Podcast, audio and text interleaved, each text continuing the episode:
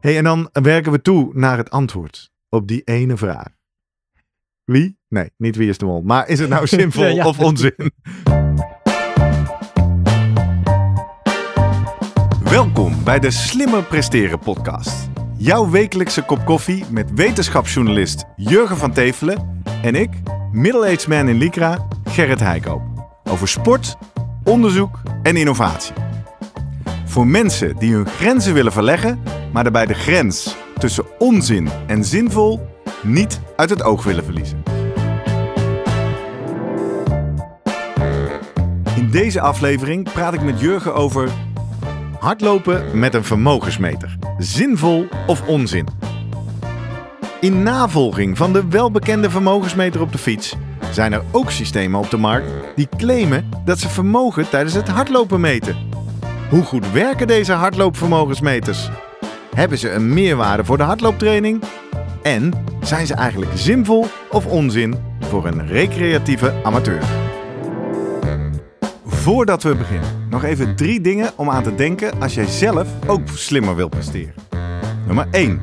Druk nu gelijk even op abonneren, zodat je altijd direct in de gaten hebt wanneer er een nieuwe aflevering online komt. Nummer 2. Weet dat je Jurgen en mij ook kunt boeken voor jouw volgende bijeenkomst als spreker of presentator. Neem gerust eens contact met ons op via de contactgegevens hieronder. En 3. Deze podcast wordt geproduceerd en gesponsord door Live Online Events. Serieus goede content rondom jouw congres of event. Check www.loe.tv voor meer info.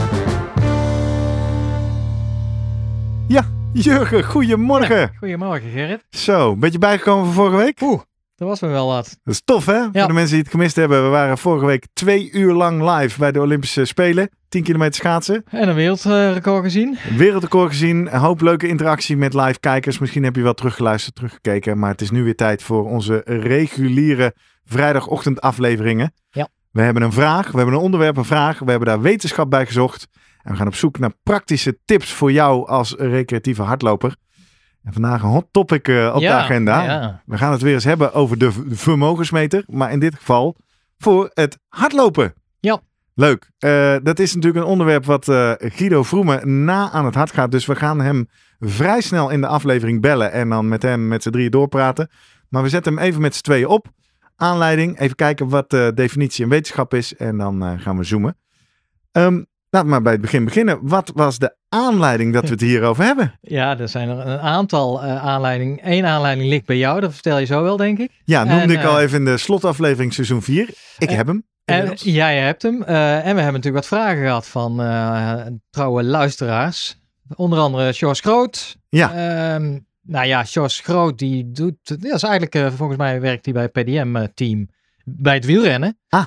Dus dan vond ik het extra leuk dat je vanuit die kant ook nog een, eh, een, eh, een vraag krijgt over de vermogensmeter waar hij zeer bekend mee moet zijn bij het wielrennen. Hoe dat werkt met het hardlopen. Ja, en hij is, hij is een van de velen, want al in ons eerste seizoen, toen we Ja. over die vermogensmeter op de fiets begonnen, werd dat ook al meteen We hebben gevraagd. aflevering 10 hebben we het al kort aangestipt. En eh, zeer kort. En dat is hem wel een beetje bijgebleven. Want toen hadden we- 10, dat was met Martin van der Pol. Maar je bedoelt Oh, die eh, met met, die vragen vragen. 7 was zeven is dat. Ja, ja, ja. Wat me toen is bijgebleven is, eh, want dat had eh, uit een stuk van eh, Alex Hutchinson destijds, met de titel What is running power anyway? En dat, dat is wel iets wat steeds terugkomt. Waar hebben we het eigenlijk ja, over? Nou, zet dat nog eens Be- even neer. bestaat vermogen voor hardlopen? En dat, dat wordt onderuit gehaald daar eigenlijk door alle biomechanici en natuurkundigen. Omdat die eh, dan heel kritisch kijken van, nou, eh, vermogen tijdens het hardlopen, hoe zit dat? En eigenlijk, ja, daar hebben we het kort bij het schaatsen ook over gehad vorige week. Waarom het zo moeilijk is om vermogen te meten bij het schaatsen en waarom bij het wielrennen wel lukt omdat je daar dus te maken hebt met het feit dat jij je trappers ronddraait, kracht uitoefent op die, die trappers. En, ehm, en, en je dat eigenlijk prima kan meten. Ja. En omdat de fietsbeweging eigenlijk continu eh, ja, doorgaat, een, een ronde maakt, dus een, eigenlijk een concentrische beweging ook van je spieren. Dat betekent dat ze samentrekken en verkorten. En dat, nou ja, op die manier kun je iets vertellen over de arbeid die verricht Precies, wordt. want je meet eigenlijk eh, kracht over tijd Oftewel vermogen, hoeveel energie moet een lichaam leveren om die fiets rond te krijgen. Precies. Dan heb je allerlei Ja. slimme formules Ja. om die kracht die je meet in dat pedaal en Klopt. de snelheid eventueel om te zetten naar Ja. hoeveel vermogen. Dus het is effectief hoeveel energie zet jij om voor, om, om te- voor het fietsen. Ja. En die energie wordt eerst aangemaakt vanuit al je spieren en je ATP of je energie wordt eh, ja, nou, met, met zuurstofverbranding met name. Aerobe tank, anaerob. Nou, hebt, eh, eh, daar, dat is, en het gaat erom, dus dan heb je metabol vermogen heb je. Dus je kan, jouw lijf kan zoveel watt is het dan. Want dat is eh, het vermogen, is joule per seconde leveren. Ja. En van dat metabol vermogen gaat een stuk bij het fietsen in het mechanisch vermogen zitten. Om die fiets vooruit te trappen. Helder. Even een leuke cliffhanger. In onze aflevering 1 hebben wij verklaard dat wij de vermogensmeter op de fiets eigenlijk best wel onzin vinden voor een recreatieve amateur. Lieve luisteraar en kijker, hier ga ik deze aflevering ook nog wat over zeggen, want ik merkte dat ik dacht, oeh, zat ik daar fout? Moi, kom er nog wel Nou, even op terug. Nee, eh, laten we even Ja, aan. nee, Dus maar dat is wat vermogen En het goede is dus waarom die vermogensmeter voor het wielrennen zo ja, goed werkt, is omdat je daadwerkelijk vermogen meet. Dat kan je heel netjes doen. Ja. Dus vanwege het feit van, nou, je, ma- je maakt gewoon je, je spieren, je, je bovenlichaam staat stil, dat is ook belangrijk. Het zijn puur je benen die continu rondtrappen. Ja. Je kan die kracht meten en die hoeksnelheid en daarmee kan je het vermogen meten. En waarom is dat fijn? Omdat je afhankelijk van jouw eh, weersomstandigheden en, en de weg, eh, ja, niet op je snelheid kan afgaan. Als er veel wind staat, wind tegen, ja, dan ga je gewoon niet zo hard of het gaat heuvel op. Maar je vermogen is in principe een hele objectieve maat, nog steeds wel van de energie die jij levert Als voor mens. het fietsen. Ja. Dus op die manier, ja, als jij heuvel op gaat, moet je niet naar je snelheidsmeter kijken. Maar je vermogen wel, omdat dat in principe de meest nou, betrouwbare objectieve maat is. Daarom is het heel fijn om vermogen te kunnen meten. Werkt Punt. goed in het wielrennen. Kom je bij schaatsen en lopen, en dat is dan dat stuk van Hutchinson ook, die zegt, ja, maar als je kijkt naar de manier van bewegen van het hardlopen, ja, in hoeverre is dan de kracht die jouw benen uitoefenen tijdens het hardlopen, kun je dat vergelijken met het fietsen? En dat is totaal anders, omdat je, ja, je, je, je, je benen hangen af en toe gewoon in de lucht, gaan van achter naar voor. Die hebben niet continu grondcontact of draaien niet continu rond. Daarbij heb je te maken met dat een hoop energie wordt opgeslagen in je pezen en dan weer eh, teruggegeven worden. Dat je armen bewegen, eh, je lichaamswaartepunt gaat een beetje op en neer. Dus dat mensen zeggen, ja, als jij nou puur kijkt vanuit de kracht die je neerzet bij, eh, bij het lopen. Ja, dat is maar heel beperkt. Wat zegt Dus- dat eigenlijk? ja, En, en vooral als je kijkt naar, als je het SEC bekijkt, naar de kracht inderdaad in horizontale richting, in de richting van jouw snelheid, dan op het moment dat je neerzet, dan rem je juist af. En dan wordt je kracht is juist negatief. Ja. En als je juist afzet, is die positief. Ja. Kortom, gemiddeld genomen, en dat is dan de plaatjes die je ziet, is de, de kracht nul. En daarmee zou je mechanisch vermogen op die manier gemeten Nul. nul zijn. Hey, en dan zitten we meteen al ver onder de motorkap. Je hebt het namelijk nou al, hoe kun je mm, vermogen meten in het Ja. hardlopen en welke kracht moet je dan meten? Pakken we zo eh, op verder. Maar één, één niveautje abstracter. In de basis, wat je net uitlegt over wielrennen, zou je ook bij hardlopen willen dat je kan meten hoeveel energie moet iemand leveren, ongeacht of die Ja, heuvel op of heuvel af, wind tegen, wind Ja. mee. Ja. Eh, nou ja, allerlei omgevingsfacturen, temperatuur. Dat is het doel van een vermogensmeter, Met- ook met- bij het hardlopen. Met toch? het idee zeker dat jij effectiever, efficiënter kan trainen. Ja, Dat is waar- de- dus- waarom is dat dan? Waarom, waarom kan je beter trainen? Nou, of moeten we dat al aan Guido vragen? Nee, maar te stel dat jij eh, een, een intervaltraining heb jij eh, op het programma staan en pak een beetje, je gaat eh, steeds één minuut, nou tien keer één minuut lopen bij een bepaald tempo wordt dan vaak aangegeven. ja, als je ja. die vermogens... Ja, dan kom je er net achter van, eh, dan, ja, dan moet je eigenlijk een, een stuk hebben wat, wat perfect vlak is, eh, waar geen wind staat. Liefst dan misschien ook nog de temperatuur eh, een beetje onder controle. Ja. Maar ja, je, ga je, net, ja, je gaat niet op een atletiekbaan dat doen. Dat kan. Dus dat is misschien beter daarvoor voor die intervaltraining. Maar als jij bijvoorbeeld in het bos gaat lopen of ja, dan heb je te maken met de omstandigheden. Dus je komt erachter van, hé, hey, de wind staat tegen. Ja. En je wil wel dat tempo lopen. En na drie keer die ene minuut denk je, ja, ik, ik ben er klaar mee. Omdat je te veel hebt moeten geven. Als wil dan op vermogen parkeren. kan sturen, dan... eh, Ja, want dit wil ik met Guido bespreken, want hier, hier heb ik een hele duidelijke vraag slechts mening over. En ik ben wel benieuwd wat hij daarover zegt. Laten we dan toch maar terug naar die basis, het apparaatje. Want eh, ik heb hem hier liggen voor de kijkers op YouTube. Ik heb hier eh, een, een Stride Ja. Pod. Een, een piepklein dingetje. Ik zal voor onze luisteraars beschrijven. Het is ongeveer de grootte van een 2 euro munt. Eh, dan een beetje in de vorm van een ei. Dat is, ja, nou, het is, het is ook denk ik ongeveer het gewicht van een 2 euro munt. Daar zit, eh, eh, ja, er zit verder niets, ogenschijnlijk niet zoveel aan. En daar zit een klemmetje bij. Die stop je onder je laatste twee veters, zeg maar. En dan stop je hem op een van je twee voeten op je schoen. En- je hebt er één. Ik heb niet, er één. Niet, niet op beide voeten. En dit apparaat zit dus helemaal vol met sensoren, heb Mhm. ik inmiddels uitgevonden. In de kern piezo-sensoren heet dat dan. Hè? Oftewel, die meten hoe dit ding beweegt Ja. in drie richtingen. Waardoor het apparaatje kan weten in, eh, hoe de beweging is in het driedimensionale vlak. Maar het meet ook temperatuur. Ja. Het meet wind. Ja. Het meet luchtdruk. Het meet... Want dat zijn natuurlijk allemaal externe factoren die jij moet overwinnen op het moment dat je gaat hardlopen. Je moet niet alleen horizontale afstand overleggen. Je moet eventueel omhoog. Je moet eh, eh, koelen. Hè, thermaal als het warm is. Dat wist ik niet. Heb ik geleerd van Koen Jong. Daarover zo meer. Maar dan, dan hij past dus zelfs zijn Ja. outputvermogen aan aan de temperatuur. Ja, dat is heel, heel mooi. eh, wind. Vind ik als ingenieur meteen ook spannend. Ja. Want dan denk ik, ja, maar als jij dat allemaal zou meten. En dan, en dan komen we de kern, daar wil ik naartoe. ja, daar zit, zit iets bovenop. Een eh, algoritme. En algoritme. En dat is natuurlijk de essentie. En dat is wel leuk. Stride is een internationaal bedrijf. Maar er zit een enorm Nederlands tintje aan. Eh, ik heb ze hier op het scherm staan. De mannen Hans van Dijk en Ron van Megen. Twee eh, Delftse natuurkundigen. Vind ik mooi als TU Delft gaan. Ja, nee, ik, ik ken het boek wat zij met Guido hebben geschreven. Het geheim van hardlopen, volgens mij. Dat, eh, Het geheim van wielrennen heeft eh, Guido geschreven, toch? ja, maar er is ook een geheim van hardlopen. En dat heeft hij samen met hun eh, geschreven. Oké. Of, Op het scherm zien wij hier het boek Hardlopen met Power. Ja. En aan de rechterkant het boek Lopen op Vermogen van Hans van Dijk, Ron van Ja. Megen en Koen de Jong.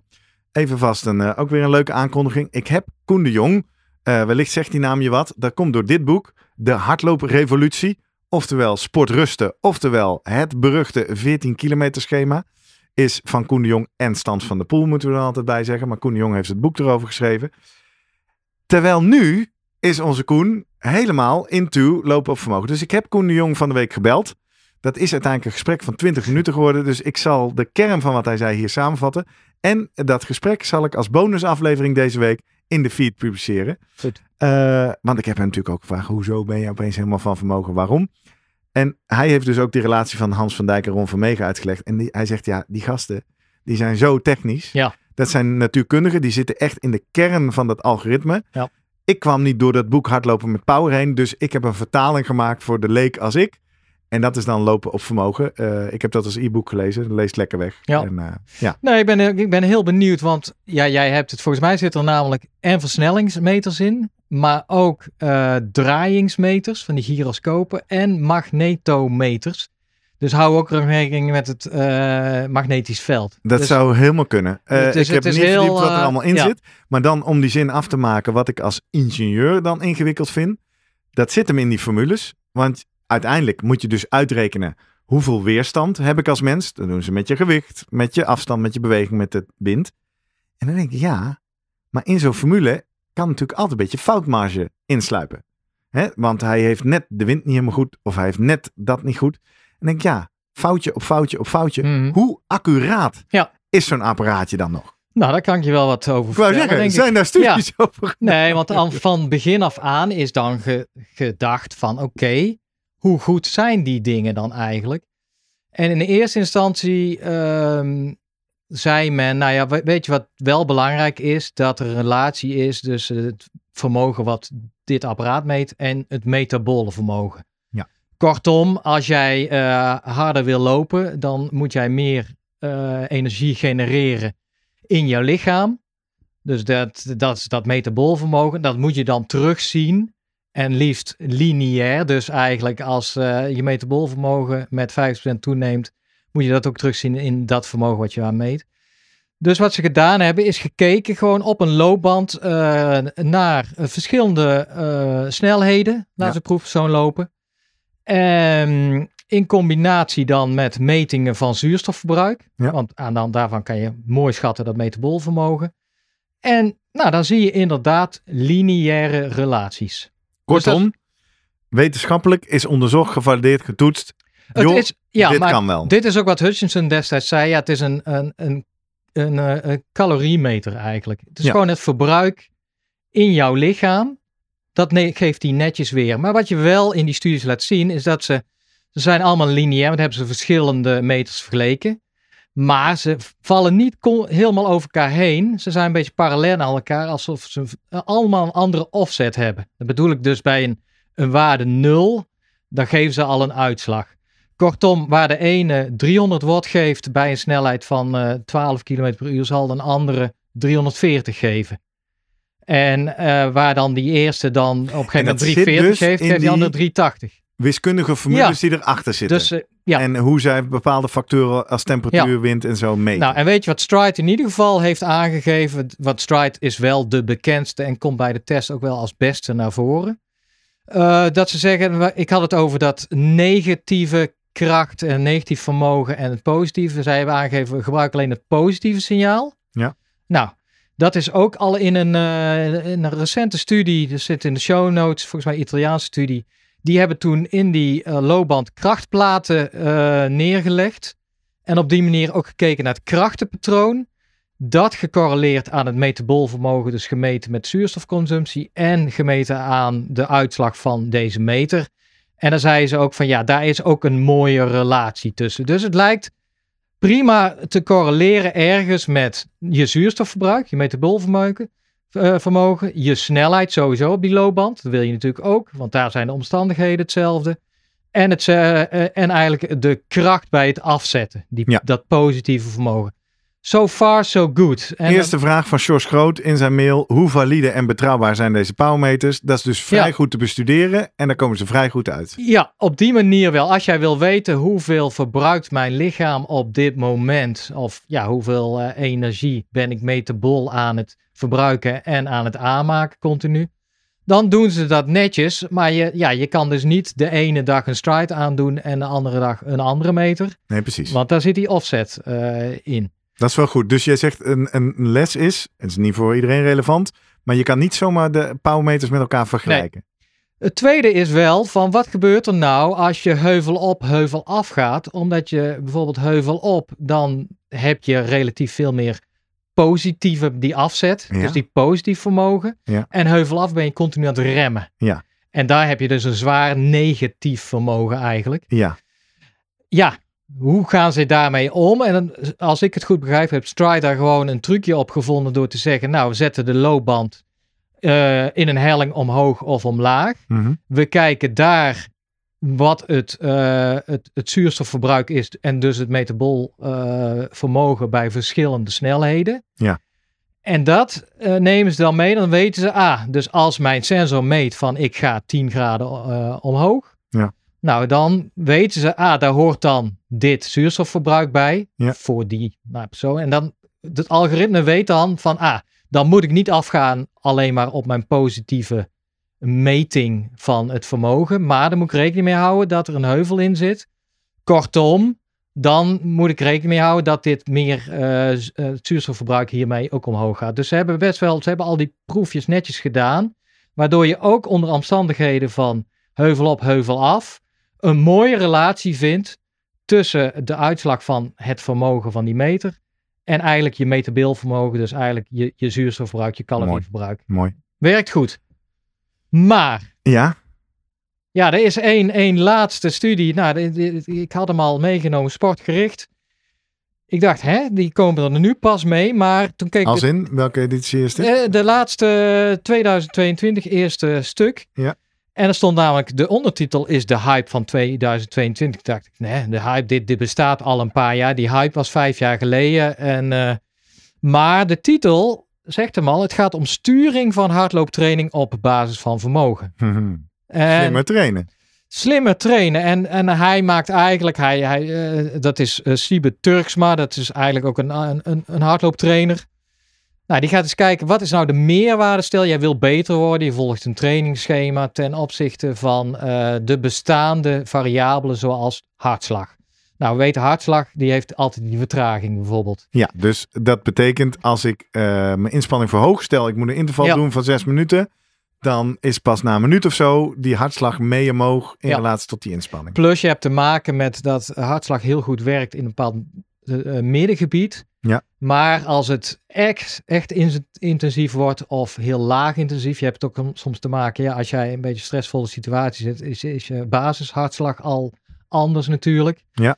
Dus dat zijn de beperkingen dat je niet in een hele range kan vertrouwen op je hartslag. Mm -hmm. Nou, de andere is snelheid, daar hebben we het over gehad, van, hangt erg van de omstandigheden af. Ja. Kan je ook niet opbouwen. Uh, ja, ja, wacht even. Maar goed, ik hou even ja, Guido erbij. En dan de, de derde zeggen. waar hij voor, voor pleit weer is van, nou, RPI, waarom ga je niet af op gewoon je ervaren mate van inspanning? Dat is natuurlijk als nadeel, je moet dat trainen. Je moet daar gevoel voor krijgen. Als jij Ja. in die schaal van 0 tot 10 een 4 van een 5 wil onderscheiden of een 4 van een 6.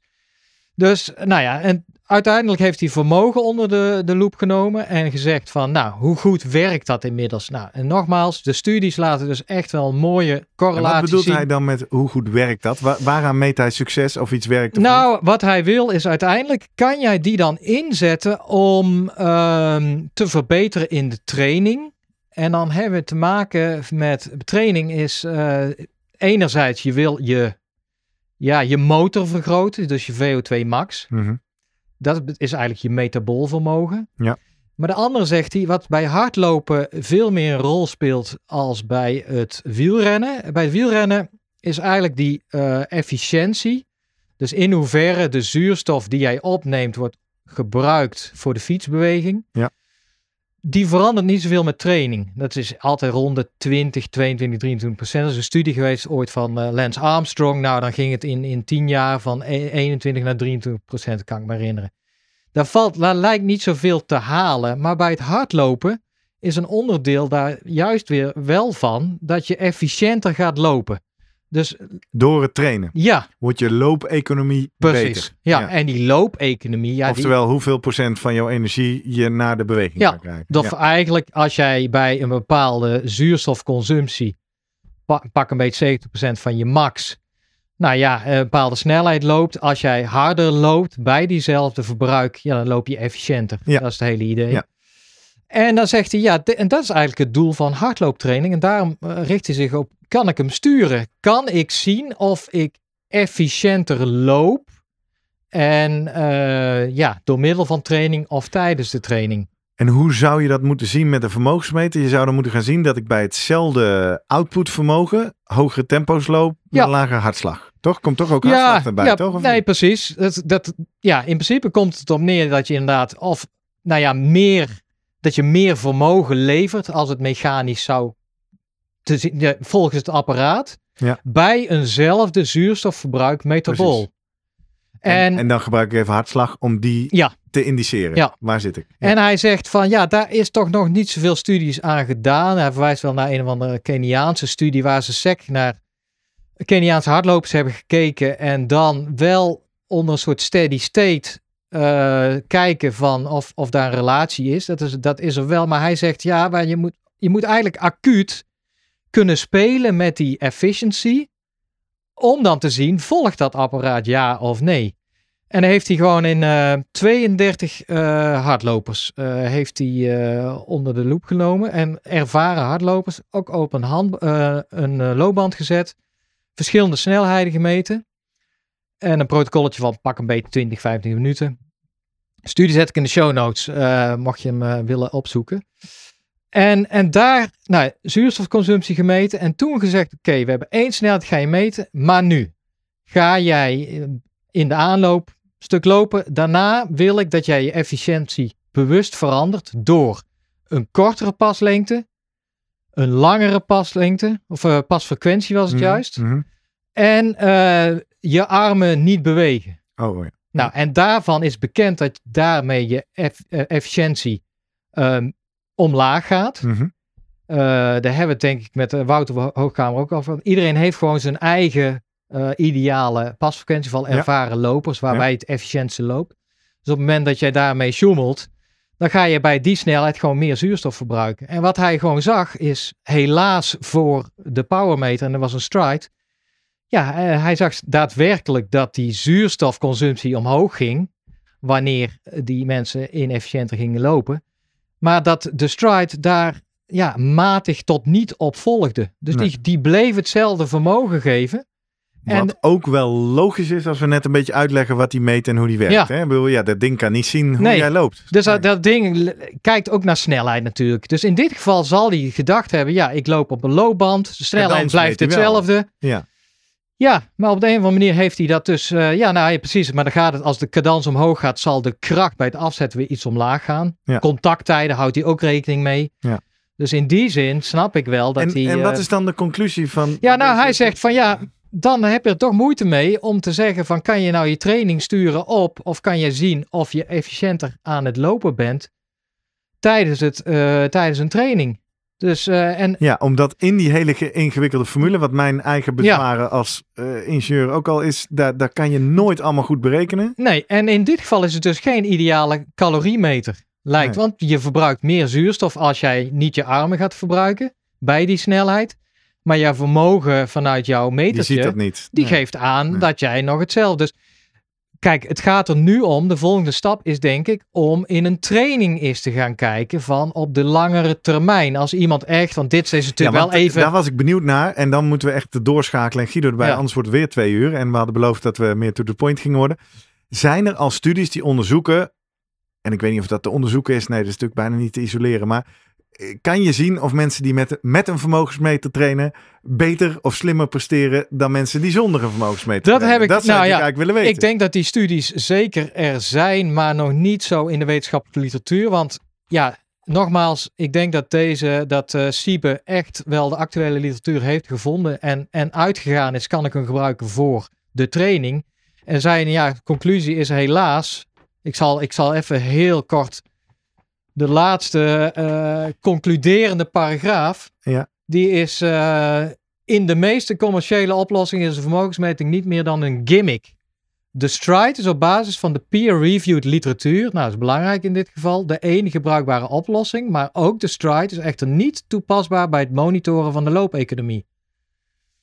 Oké, punt. Laten we ook aan Guido die vraag voorleggen. Hoe belangrijk vinden we dat? Er is nog veel meer. Mijn ervaring, maar nogmaals, en mijn gedachten die wil ik ook eh, bespreken met Guido erbij. Ja. Ehm, een belangrijke boodschap. Wij noemen hier veel Stride. Ik heb er hier ook een Ja. eh, zitten. Wij worden niet gesponsord door Stride. Dat wil ik toch even expliciet gezegd hebben.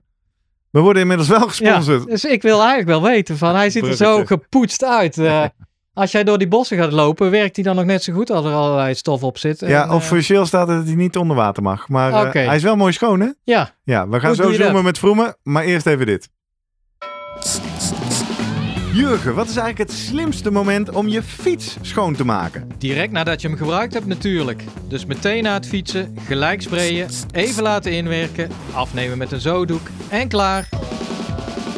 Aha, dat klinkt slim. Schoonmaken gaat super gemakkelijk met een slim schoonmaakpakket van Zo. 100% natuurlijk, vegan en zonder verspilling. Vanaf nu ook verkrijgbaar via onze slimmer presteren webshop of via zooschoon.nl. De truc is niet schoonmaken, maar schoon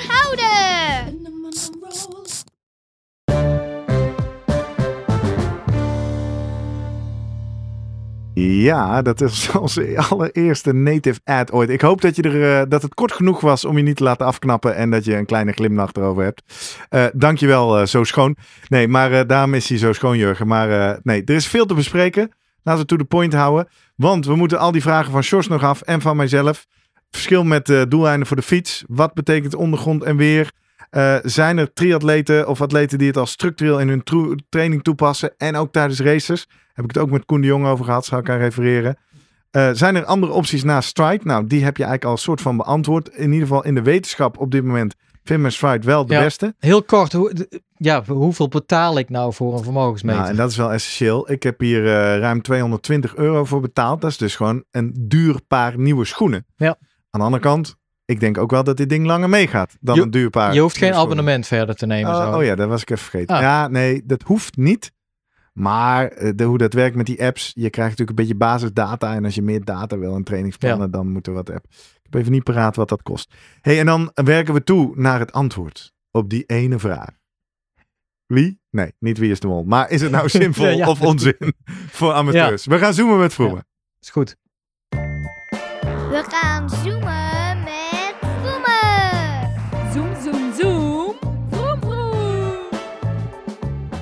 Guido, goedemorgen. Hey Guido. Hey, goedemorgen. Hey, hoe eh, een beetje bijgekomen van vorige week van de live show? Ja, natuurlijk. Ja, leuk man. Ja, dat was natuurlijk een geweldig evenement. Eh, Dat gaan we wel vaker doen. Ja, leuk dat je hier eh, ook fysiek bij ons eh, op de bank zat. Maar deze week weer eh, eh, vanuit jouw eigen lab en omgeving zoomen met Vroemen. Ehm, vroeg in de aflevering, nou ja, we zijn toch alweer wat verder onderweg dan we wilden. Maar eh, we, gaan, eh, we hebben het over hardlopen met een vermogensmeter. En de vraag die we aan jou willen stellen. Ja, jij bent daar nogal fan van. Voor de mensen die eh, de eindejaarsaflevering van seizoen 4 hebben geluisterd. Daar stipte ik al even aan dat toen ik bij jou onder begeleiding kwam, jij ook een soort van appte naar mij. Goh, heb je al zo'n ding aangeschaft? Want dan kan ik je veel beter eh, trainen en coachen. En we willen met jou verder uitrafelen waarom dat vanuit jouw perspectief zo is. Een aantal vragen van George Groot nemen we nog mee. En eh, ik ga natuurlijk mijn ervaringen delen om uiteindelijk uit te komen bij het antwoord op die ene vraag. Is het zinvol of onzin voor de recreatieve amateur hardloper? Dus eh, laat bij het begin beginnen, eh, Guido. Wa- waarom ben jij, en dan jij, jouw context, het begeleiden van atleten die zeer serieus bezig zijn met hun prestatie, zo'n fan van die vermogensmeter? Ik zit op afstand, zoals je wel gemerkt hebt, ook nu. Ehm, En ik sta niet eh, ehm, aan de baan of langs de kant als, eh, als mijn atleten aan het trainen zijn. Dus ik ben wel afhankelijk van data die ik krijg van hun. En dat kan, het kan wel best zijn. Hè? Je kunt hartslag krijgen, je kunt GPS-data krijgen. Dat geeft er iets aan van snelheid. En dan weet je hoe hard iemand loopt. Ehm, maar die GPS-data die zijn toch niet altijd zo jovel.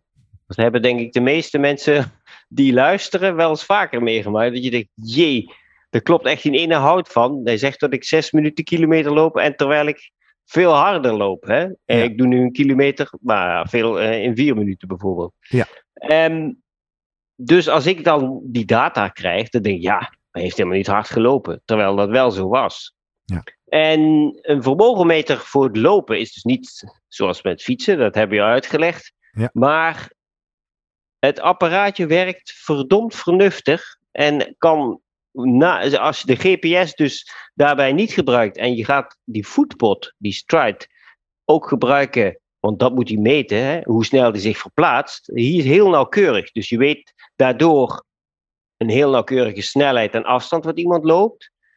En daar verder komt uit, als je het gewicht van die persoon weet en hoe die zich versnelt en afremt en met constante snelheid beweegt, krijg je dat vermogen. Ja.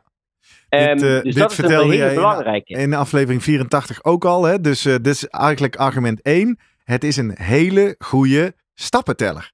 Dat is eh, even nog los van trainen op vermogen. Het is gewoon beter meten van afstand en tempo eigenlijk.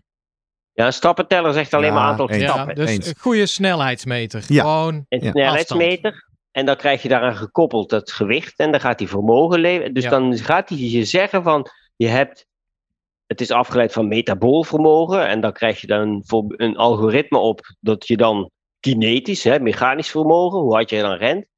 En dat zegt wel, als je dat in de tijd bij mensen gaat bepalen, hoe hard kun jij 30 seconden, hoe hard kun jij 2 minuten, hoe hard kun jij 10 minuten, dan zie je een mooie curve komen van wat iemand zijn prestatieprofiel is. En daaruit kun je dus natuurlijk ook heel duidelijk zien, omdat die curves voor veel mensen nou op dezelfde manier afnemen, een beetje meer, een beetje minder, kun je heel goed gaan inschatten van hoe goed is een bepaald energiesysteem. En als iemand voor een marathon wil trainen, dan moet je het aerobe energiesysteem heel goed gaan trainen en dat proberen beter te maken. Wil die een duizend meter bijvoorbeeld heel hard lopen, ja, dan zit je in een hele andere kant, waar je dus veel kortere en hardere intervallen, waar je dus ook met hartslag bijvoorbeeld al niet uitkomt, Ja. maar wel weer, omdat dat vermogen na drie seconden al op je schermpje zit, wel mee kunt werken. Ja, nee, dat, volgens mij kwamen de studies later ook gewoon zien. Een mooie relatie in principe eh, tussen metabool vermogen en, nou ja, mechanisch of Ja. eh, vermogen. En met, Ja. met snelheid op een, maar nogmaals, op een loopband eh, onder eh labomstandigheden. Ja, maar dit haakt wel in op een tweede argument. We gaan argumenten voor en tegen verzamelen. Eh, Guido, ik vertelde eerder in de aflevering, ik heb van de week ook even gebeld met Koen de Jong. Eh, inmiddels eh, eh, ook zeer fan van het vermogensmeter. Dus ik vroeg hem ook, waarom ben jij zo fan? En zijn eerste argument zat heel erg in lijn met wat jij nu zegt. Ik heb eigenlijk continu een real-time inspanningstest aan mijn voeten. Dat is niet helemaal letterlijk wat hij zei. Ga maar luisteren in de bonusaflevering. Maar hij bedoelde daarmee dus eigenlijk...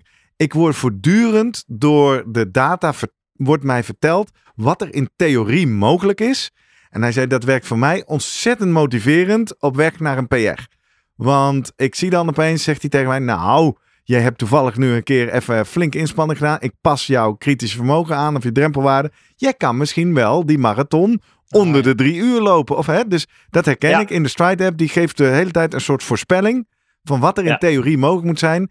En Koen gaf dat als belangrijkste argument. Hij zei dat, ja, Ja. ik gebruik dit voor op weg naar mijn PR. En dit is gewoon enorm motiverend. Als de data zegt, kijk, je bent verbeterd. Je kan dit nu.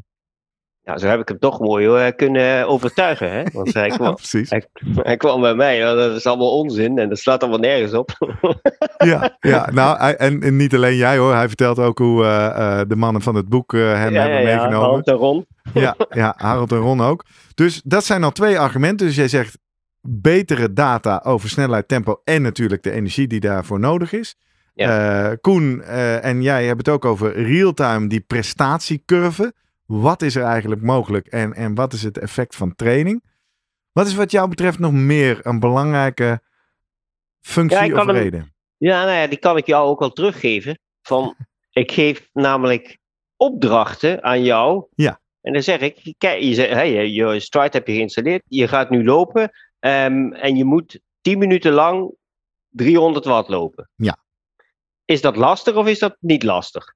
Ja, niet om te veel of dat moeilijk is, maar gewoon, Mhm. kun, je dat, kun je die opdracht goed volgen of is dat best lastig? Nee, dat, dat lukt mij wel aardig. Ja, want als je hartslag zegt, nou weet je, je moet hartslag 160 lopen, dan ben je de eerste minuten ben je al aan het eh, kijken van, god, ja, hij zit op 130, 140, nog harder, 150. Ja. En hoe snel loop je oh, 300 watt? Na hoeveel tijd heb je dat op je klokje staan? Ja, je bedoelt in het zoeken van ga ik te hard, Ja. ga ik te langzaam. Ja, inderdaad. eh, ja, eh, binnen, binnen een minuut zeker. eh, Ja, vrij snel. Ja, Ja, ja. Ja, precies, weet je, en dat geeft jou ook een gevoel van, nou ja, als ik 300 watt loop, dan voelt dat aan zoals dit. Ja. En dat kan ik dan ook straks gebruiken. Van, nou ja, weet je, als je nu die marathon gaat lopen en je hebt een beetje de neiging om veel te hard te starten als een jonge hond, Mhm, mhm. dan zeg ik gewoon in ja, ja, maar je let op in je klok, je moet je kijken, niet steeds de elke kilometer afwachten, dan loop je dat of die tijd. Nee, in je klok hou je gewoon een beetje een marge aan van plus of min, min 10 watt. Ja. En eh, daar blijf je tussen lopen, dan gaat het goed. Ja. En dat gevoel moet je dus, krijg je dus ook door die trainingen. Dan kun je dus ook dat steeds toetsen. En op een gegeven moment hoef jij niet meer op je klokje te kijken, want dan weet je ook wel, hey, Hoe dat als voelt. ik dit gevoel heb, dan loop ik dat vermogen. Precies. Nou, dit is ook in lijn met wat Koen zei. Die zei dat ook. Het is fantastisch om jezelf te pacen. Ja. Maar dan, hier heb ik me natuurlijk voorbereid. En daarom zeg ik al de hele aflevering, Jurgen, Guido moet er even bij zijn. Want ik, eh, eh, ik twijfel. Ik ben, ik ben er nog niet uit, zinvol of onzin. Maar een van de dingen die ik onderweg heb lopen bedenken is... Ik heb ontzettend veel plezier van de trainingen die ik van jou krijg. Ik zie ook dat ik op allerlei vlakken beter word. Ik kreeg net nog een compliment van Jurgen dat ik ook begin af te vallen. Maar volgens mij zit het slimmer presteren, waar deze podcast over gaat, of de grote winst voor mij nu, in het feit dat ik zo gestructureerd van jouw trainingen krijg. Dat ik die gestructureerd eh, uitvoer. Dat ik weet dat er enerzijds op mijn Garmin, hè, dat die piep, piep, piep, je moet weer. En anderzijds weet ik, Guido zit mee te kijken. Ik wil je namelijk iets laten zien. Even kijken, daar is hij. Eh, voor de mensen die op YouTube meekijken en ook voor de luisteraars zal ik het beschrijven. We zien vier lijnen. De rode lijn is de hartslag. De paarse lijn is het vermogen. De groene lijn is het tempo. En Ja. in het grijs zien we nog het hoogteverschil van mijn route. Ja. En wat mij opvalt, maar dat kan zijn, en daarom vind ik het belangrijk dat je er zelf bij bent, Guido, is dat uiteindelijk, zeker op die blokken in het midden, die zes minuten intervallen, Mhm. loopt die hartslag natuurlijk heel mooi mee met die vermogens. Behalve, Ja. dat weten we natuurlijk allemaal, hij loopt achter. Dat klopt. Heeft Dus die hartslag die heeft Ja. één of twee minuten nodig om ook daar te komen. Ja. En wat ik me onderweg liep af te vragen, en misschien ligt dat dus aan de trainingen die ik van tot nu toe van jou krijg.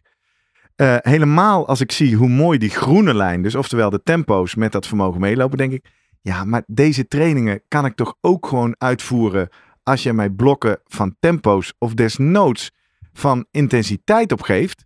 Net boven eh, omslagpunt, harder hijgen is dat voor mij. Net onder omslagpunt, hijgen maar niet steeds harder. Of rustig.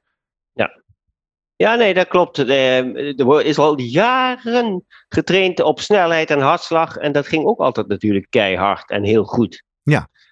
Ehm, de voordelen, zeg maar, wat je hebt met vermogen. eh, en zeker die, die stride wind, hè, die met zo'n windtunneltje is. Dat je ook op een gegeven moment die ehm, tempo's kunt lopen op dat vermogen met tegenwind. Mhm. Hè? Want dan denk je, ja, maar god, dan moet ik echt veel harder werken om dat tempo te kunnen lopen. Als je zegt, ja, ik moet een tempo 4 minuten per kilometer lopen. Ja. Met wind tegen is dat een stuk lastiger dan zonder wind. Of Ja. met wind mee. Ja. Dan krijg je verschil, maar vermogen is hetzelfde vermogen. Eens. Het andere is, Ja. ga je bergop lopen. Dus Ja. Dan heb je ook nog wel een hoop in, Le in Leersum, dan ga je op en af. Ja, ja, ja, ja. Ook daar kun je natuurlijk ah, niet gewoon hetzelfde tempo aanhouden met je bergop lopen. Nee, eens. Maar daarom, wat, wat ik merk, maar nogmaals, kan dus zijn omdat ik nog niet genoeg met je getraind heb, Guido. Maar wat ik merk in de training is dat jij variaties geeft tussen rustig. Ik zei ook tegen jou, Jurgen, die eerste weken leek het net of ik een kleine Tommy Beugelsdijk eh, in mijn telefoon had zitten, toch? Rustig, alles rustig, veel rustig lopen. En nu merk ik dat we onderscheid maken wat jij dan noemt tempo's. En dat, dat vertaal ik dan maar naar hard, maar net onder omslagpunt. En eh, zeg maar intervallen waarin we boven, Boven. omslagpunt gaan zitten. Ja. Maar dan denk ik, maar die nuance tussen die drie intensiteiten, die kan je mij toch ook opgeven zonder dat ik zo'n. Weet je, weet je Ja. waar ik over loop te twijfelen? Maar, Het is bijna ik- filosofisch. Ik snap wat je bedoelt. Ja, Maar dat is ook het voordeel van een vermogen.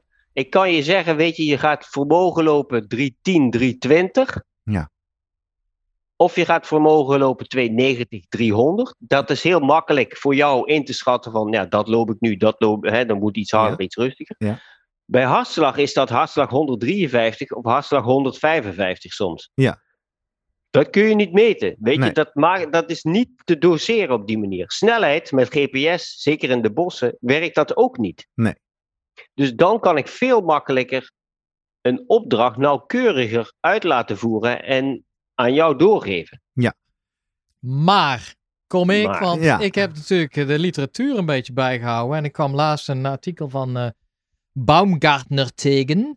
Ja, En eh, dus ik vraag me af, stel dat Gerrit nou, dat zie jij niet, eh, plotseling op hete kolen gaat lopen en eh, kortere eh, pasjes gaat nemen of juist langer of zijn armen ineens niet meer be ja het, punt beweegt. van de loopeconomie Ja. die we net hadden. In hoeverre weet jij, jij gaat ervan uit dat Gerrit continu dezelfde ja, eh, Ja. economie, dus e- e- efficiëntie heeft bij het lopen.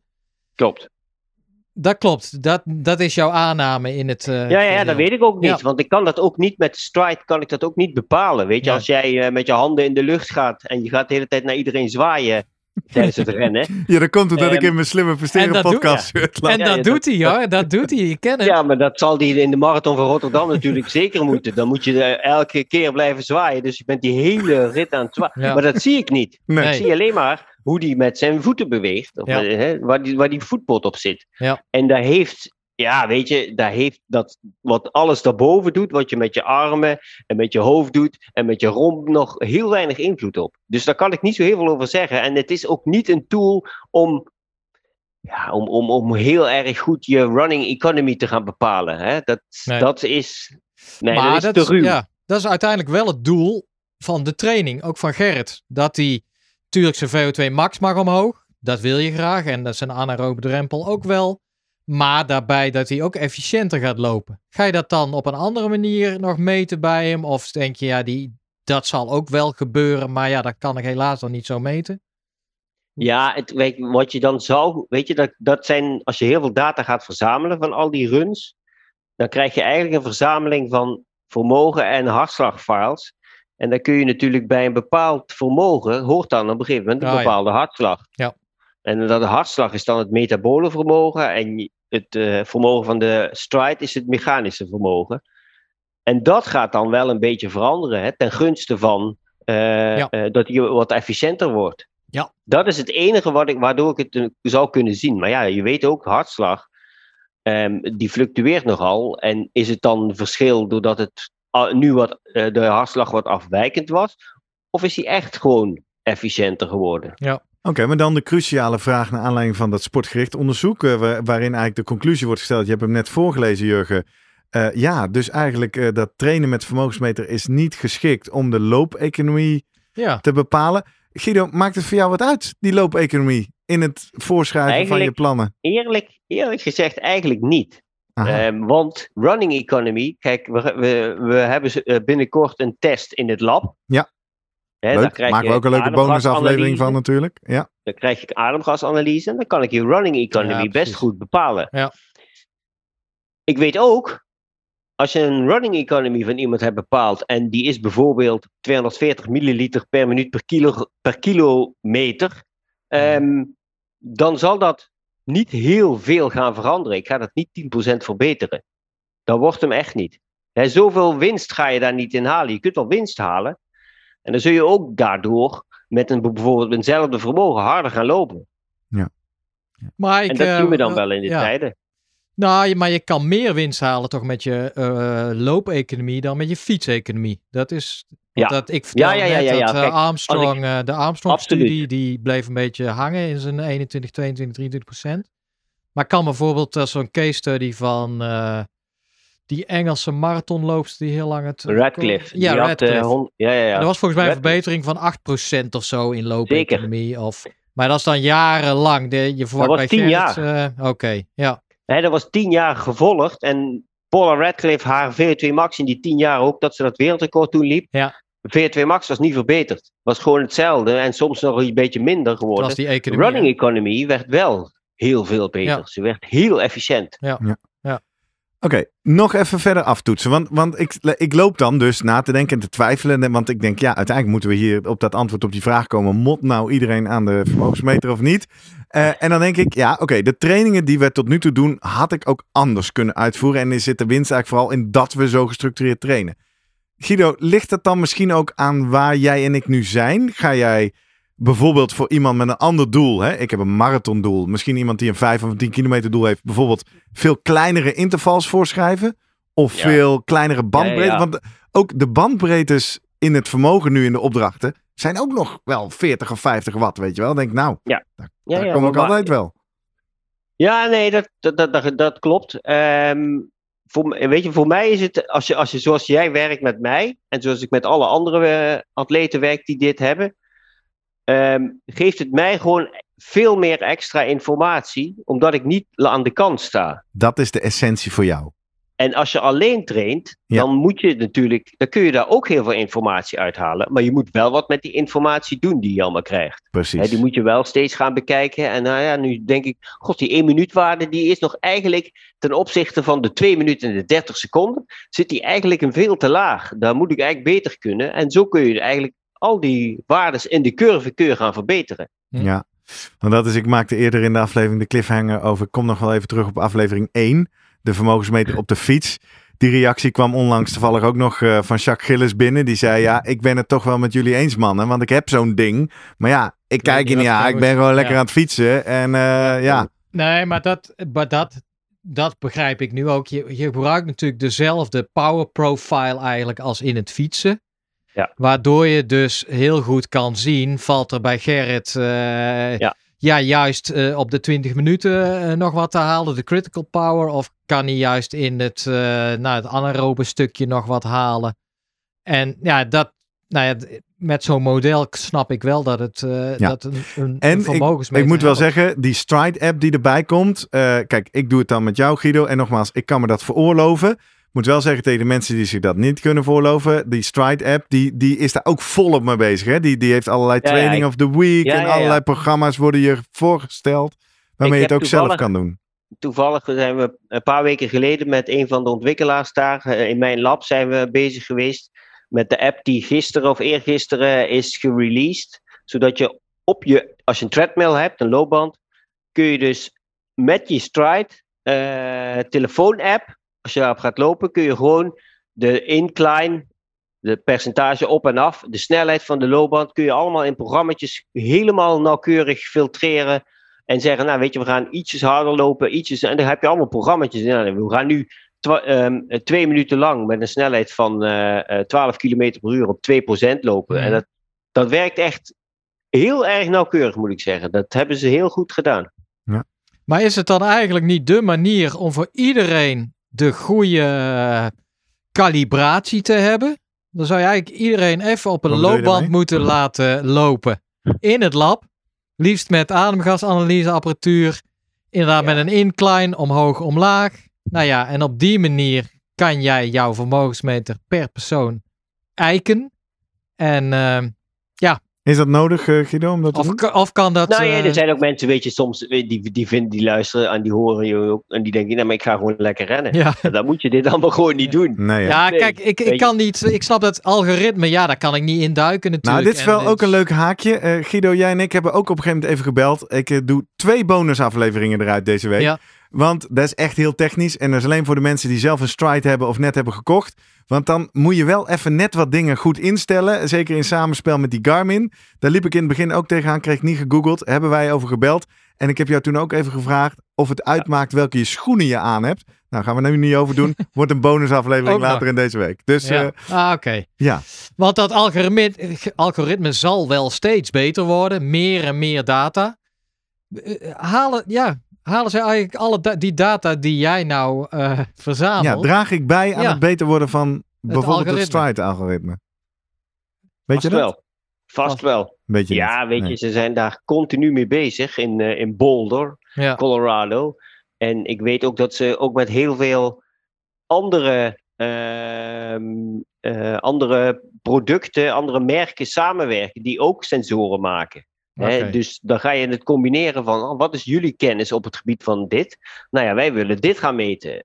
En, en zo krijg je straks heel veel kennis op het gebied van hardlopen, biomechanica, maar ook fysiologisch. Ja. Ja. Maar is het niet zo als Gerrit straks bij jou die inspanningstest gaat doen? Waar je het over had? Over die, dat die data, die heb jij een linkje meteen met eh, Stride, dat die data ze ook meteen krijgen? Is wel fijn natuurlijk, maar...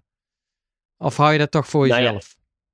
Kijk, de data van, van de Stride zelf, die komt ehm, in de app ook te Ja. staan. Hè? Als je dat, eh, maar de data vanuit de eh, analyseapparatuur van ehm, eh, de Cosmet die ik gebruik, die niet natuurlijk. Nee. Die is van ons. Jij hebt, jij hebt geen, eh, want we hadden het erover dat eh, die companen ehm, uit eh, die De Delft Delftenaren, je ja, bedoelt Hans van Dijk en Ron van Meegen? Die hebben Ja. dus een linkje wel met eh, Stride, begrijp ik. ehm. Ja, ja, ja, maar Hans, Hans en Ron die, eh, die testen wat dingen ook zelf. Ze meten niet zeg maar zoals wat ik in mijn lab heb. Hans Ja. en Ron zijn natuurlijk eh, van, de, van de TU Delft. Ze Ja. hebben niet de beschikking over ademgasanalyseapparatuur nee, waar ik mee werk. Dat doe ik voor ze. Had jij nou, want dat, nu zit ik toch even te denken, had je nou het wielrenboek met hun geschreven, of het Ja. hardloopboek, of allebei? Nou, het is begonnen bij hun met het hardloopboek. En daar heb ik wat dingen in meegeholpen op het gebied van fysiologie. Ah ja, zo is En toen eh, kwamen we al die modellen. Ja. En die modellen zei ik, jongen, weet je, je moet zo'n boek schrijven over wielrennen. Want daar kun je veel meer over rekenen. Ah. En toen zeiden Nou. zij, ja, maar wij zijn geen fietsers. en toen heb ik hun tien boeken uit mijn kast gegeven. En toen was het, eh, nou ja, toen was het los. Ja. Weet je wie wel een fietser is? Sjors Groot. We gaan even terug naar een paar basisvragen die hij mailde. Sjors was uiteindelijk de, de aanleiding voor leuk. deze aflevering. Eh, hij heeft wel vijf, zes vragen gesteld. Hoe valide, betrouwbaar, daar hebben we het over gehad. Deze vraag vind ik wel leuk. Eh, Sjors vraagt, Guido, misschien kun jij dat nog mooi onder woorden brengen. Kunnen ze, en dan bedoelt hij dus vermogensmeters voor het hardlopen, voor dezelfde doeleinden worden gebruikt als op de fiets? En wat bedoel je met wel, ja, wat dezelfde Ja, doeleinden? eh, Wat het antwoord is ja, dan? hebben we al gehoord. Want het gaat dus over real-time prestatie meten, verbeteren, eh Maar trainingen. bij, met zetten. een kanttekening. De fietspowermeters meet kracht. Ja. En dat doet die stride, Ja. die loop, Nee, die, Powermeter die, pakt niet. heel veel variabelen in een soort magisch getal. Liep ik namelijk de eerste week ook nog over na te denken. Ik denk, in hoeverre word je hier nou dommer van? Hè? Wij heten de Slimmer Presteren podcast. Kijk, jij kan zeggen, ja, als ik je 430 de kilometer voorschrijf en je gaat heuvel op, ja, dan moet je te hard lopen. Denk, ja, snap ik toch zelf ook dat ik dan even 440 mag lopen. Ja, en, als toch ik- ga jij achter elkaar door steeds een marathon lopen en denk je, god, ja, ik kan wel harder lopen en toch je het niet. Hè? Dan ga je toch weer kapot en dan sta je vijf kilometer voor de finish weer te wandelen. Precies. Ja, precies. Laten we het daar eens over Nou, hebben. eh, we gaan Ja. naar de volgende vraag van Sjors. Sjors vroeg zich ook af, werken ze op alle ondergronden Ja, en weers- en windomstandigheden? Bijvoorbeeld wind mee, wind tegen of tijdens het vraag. draften? Goeie vraag. Nou ja, wind werkt goed. Dat kan die, dat kan hij onderscheiden. Wind tegen, wind mee, achter iemand lopen. Dat heeft hij door. Ja. Ondergrond, dat heeft hij niet door. Nee. Ga maar op het, eh, op het strand in het mulle zand lopen of op het asfalt. Ja. Dat is natuurlijk in het mulle zand is veel zwaarder. Je zakt weg. Dan gaat hij vermogen, hè, je gaat langzamer lopen daardoor. Dan gaat hij zeggen: God, je doet bijna niks. Nee. Terwijl je echt heel hard aan het werken bent, omdat je steeds wegzakt in het mulle zand. Ja. Dus dat werkt niet. Kan je vertellen, Jurgen, in het kader van je vorige weer wel vraag? trouwens. In de Stride-app kun je iedere keer aanvinken op welke ondergrond je hebt gelopen. Ah, ja. ja. Eh, ik kan de ondergrond Utrechtse Heuvelrug bossen niet zo goed kwijt. Ik kies dan soms maar gras. Ik Denk, daar lijkt het dan nog het meeste op. Maar niet van tevoren. Want Nee, nee, nee, jij achteraf, krijgt, jij krijgt een trainingsschema van Guido, maar nu Ja. besluit je om in het bos te gaan lopen. Ja. eh, Weet je wat ik doe? Oh, Ja. Hij luistert mee, hè? Maar als ik iedere keer, als ik, als ik die intervallen moet doen, of als hij je test doet, dan ga ik op zo recht mogelijke Ja, harde ja. weg lopen. En als het rustig mag, liefst met een helling. Nee, die helling, dat maakt me niet zo blij. Maar dan wil ik wel, dan doe ik, dan doe ik de schoenen met dikke zolen aan en Ja, dan ga ja. ik op het asfalt lopen. Eh, Op een of andere manier denk ik toch, dan kan ik het makkelijker Fietspad, leven. eh, Langs eh, het Leurs, Le- eh, Leersumse veld, hè? ja, precies. daar. Ja, ja, Ja, ja, ik die. zie dat altijd. ja, of dan ga ik de polder in, hè? dat is ook lekker recht. Ehm, nog een vraag van Sjors. Oh nee, ja, wind. Nou, wind, daar wil ik nog wel toch even op in. Want daar ben ik toch wel door gefascineerd. Dan komt even die ingenieur in mij weer boven. En ik snap dat we wind moeten meenemen. Want het is natuurlijk een groot oppervlakte en er is veel weerstand die ik moet overbruggen. Dus energie. Maar dan denk ik, hoe heb dat ding nou door? Die zit op mijn schoen. Ja. Ja. Eh, dat ik eh, net even achter een gebouw loop. Of Ja. dat- weet je, het lijkt me zo foutgevoelig. Ja, nou ja, het- het is ook niet super nauwkeurig dat je dat als een windtunnel. Ehm, er zit eigenlijk een heel klein openingetje aan de voorkant. Dat is een soort windtunneltje. En daar kan die dus, eh, als er wind van voren komt, kan die dat dus daardoor meten. Ja. Als je dat blokkeert, Ja. of je doet hem achterstevoren op je schoen, Ja. dan werkt dat niet. Ja, ja. Hè, dan zul je dat ook zien. Dan zou ik in mijn, da- in mijn data ook dat niet meer kunnen zien. Ik zie namelijk in, de, in het Stride Power Center dan, dan Ja. zie ik die data, daar heb je air power. Ja. En air power is eigenlijk het percentage vermogen wat, wat, wat toegeschreven wordt aan Aan wind. wind tegen. Ah. En dan zie ik dus gewoon ehm, dat je stukken met de wind mee en met de wind tegen, dat je daar in ieder geval, eh, dat kan, die, die kan ik er gewoon uithalen. Dat hij daar Dan echt wel ja, iets mee doet. Maar waarom heeft hij maar Ja. één eh, gaatje? Ah, ja. Waarom niet eh, vier? Of, nou, oh, ik dacht dat jij ging zingen in Ja, aflevering maar ik heb 84. dat ding niet. Hadden we ik het ook heb nog geen- over? ik- één of twee? Bel ze op, vraag het ze. Ja, Ja, want eh, zijwaartse wind is ook niet zo fijn natuurlijk. Maar die meet hij nu maar die niet. meet hij niet. Maar ik dacht dat jij iets anders wilde zeggen. In aflevering 84 eh Oh ja. sorteerde jij voorop. Waarom maar één? Waarom niet twee strides op allebei je voeten? Al is het maar Oh, dat- om ja. ze te kalibreren op elkaar of zo. Of om Heb ik te gedaan. dubbelchecken. En? Uiteraard. En? Heb ik gedaan. Ik denk, nou weet je, ik ga ze links en rechts die dingen eh, op mijn schoenen maken. Ja. En ik ga gewoon op de loopband rennen. Dat kan nooit, hè, die loopband gaat voor mijn linkervoet net zo hard als Ja. voor mijn rechtervoet. Ja. En verdomd, ik heb het een paar keer gedaan. Ja, er zat één of twee watt tussen. Mm. Ja. En het was steeds gewoon het, bijna hetzelfde. Er zat echt heel weinig tussen. Ik denk, nou, ook wel andersom gedraaid. Dus Ja. dan maar weer op de andere. Ik denk, nou, misschien, hè. Nee hoor, dat werd weer hetzelfde. En heb jij wel eens drie verschillende van, eh, van drie verschillende merken een vermogensmeter tegelijk eh aangehad? Op die manier eh, vergeleken? Ja, er zijn er niet zoveel. Dus ik heb die nog, die andere heb ik nog niet. Nee. De Waar ik, Garmin heeft het wel en Polar heeft het, maar dat werkt heel anders. Ja, En daar heb ik, ja, vooral die van Garmin, die, die, daar, daar ben je echt eh, de hulk eh, als je ziet wat Groot wat ding. voor vermogen, ja, vermogen je daarvan levert. Ja, ik heb trouwens ook wel eens met iemand, en dat, dat was iemand die een blessure had, links, rechts duidelijk een ander looppatroon had, links en rechts gemeten, waarbij die dan aan één been, waardoor die, waar die, die blessure had, duidelijk gewoon 10 of 15 watt minder vermogen liep, omdat hij dat been gewoon Ja. anders meenam. Mhm. Ik Ja. denk, nou, dat vond ik toch wel knap. Ik Dat het ding al, dat door je- heeft. Ja. Je moet een app ontwikkelen Ja. voor mij hier in, als sportarts, dat ik gewoon bij mensen dat kan meten. Link-recht verschil, net als op de fiets. Ja. Ja. Ja, ja, ja. Ik check nog even de vragenlijst van Sjors. Eh, dan zegt hij: Zijn er al triatleten of atleten die hem structureel in hun training toepassen en ook tijdens races? Vraagt hij. Ja, Zijn- die van mij. Ja, precies. Zijn er naast uit ook andere opties te hebben besproken? Die zijn er niet echt. En dan komen we zo bij de hoofdvraag. Dus ja, precies. Jouw, jouw atleten allemaal. Ik daar, ben er daar nu één van. Maar hij vraagt ook tijdens races eh, altijd weer even de vraag: Mag het? Triathlon mag alles, hè? ja, precies. Qua, qua apparatuur, behalve oortjes. Ja. Dat mag dan niet. Doping? Oh ja, dat komt. Ja, nou ja. Ik moet niet, ik moet niet ja. alles zeggen. Dat Nee, klopt. precies. Bijna Dus ja. Hey, en eh, nou, laten we maar eens toebewegen naar eh, die alomvattende vraag. Jurgen, in de allereerste seconde van al onze, onze allereerste podcast eh, vraag ik jou... Jurgen, heb je eigenlijk zelf een vermogensmeter?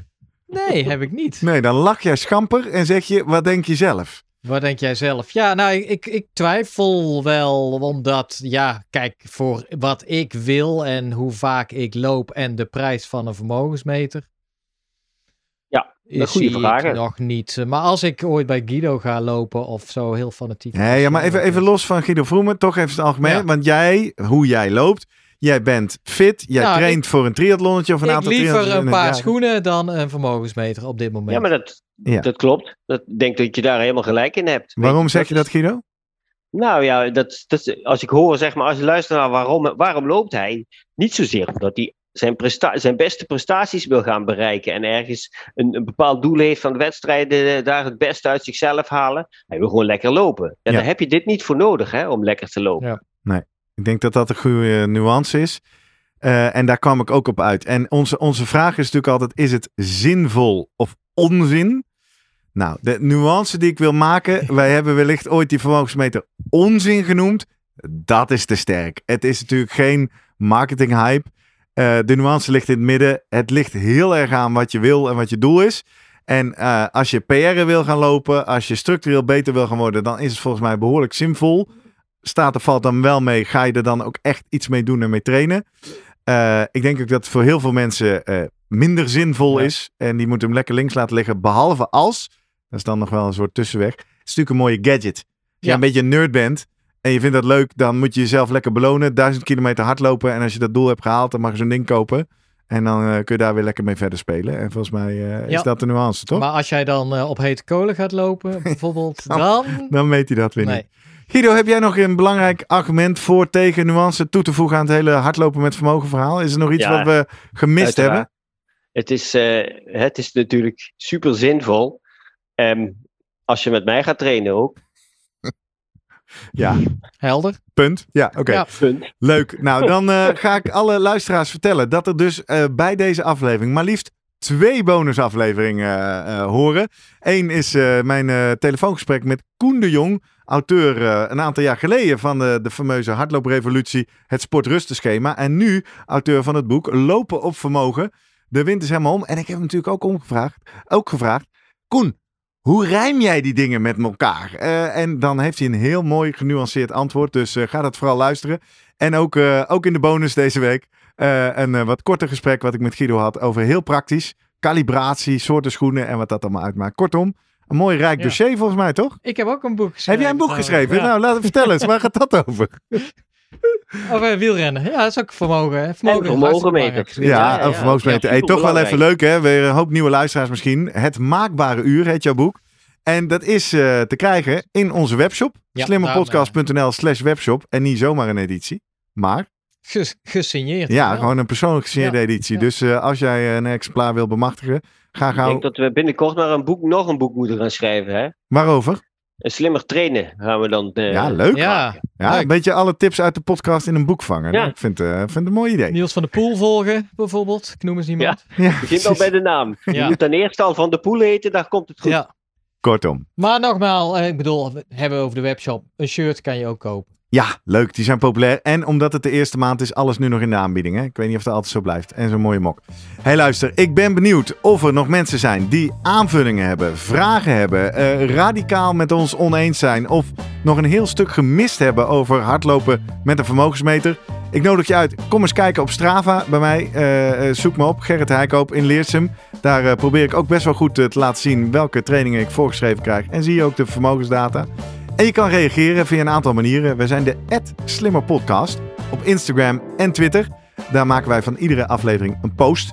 Die kan je dan op Twitter retweeten of die kan je doorsturen naar mensen in je netwerk voor wie het interessant is. Mensen die twijfelen. Dat kun je ook doen met de link op onze website www.slimmerpodcast.nl.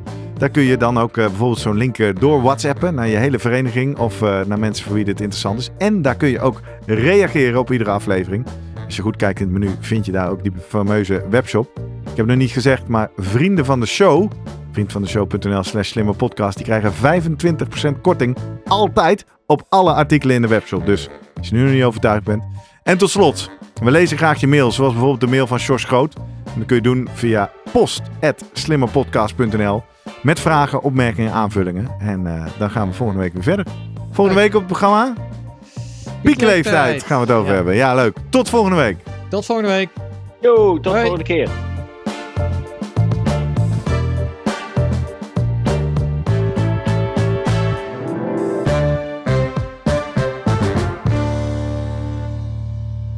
Nog even goed om te weten. Wij ontvangen zowel financiële als materiële ondersteuning van een aantal commerciële partners. Deze partners hebben op geen enkele wijze invloed op de inhoud van onze podcast.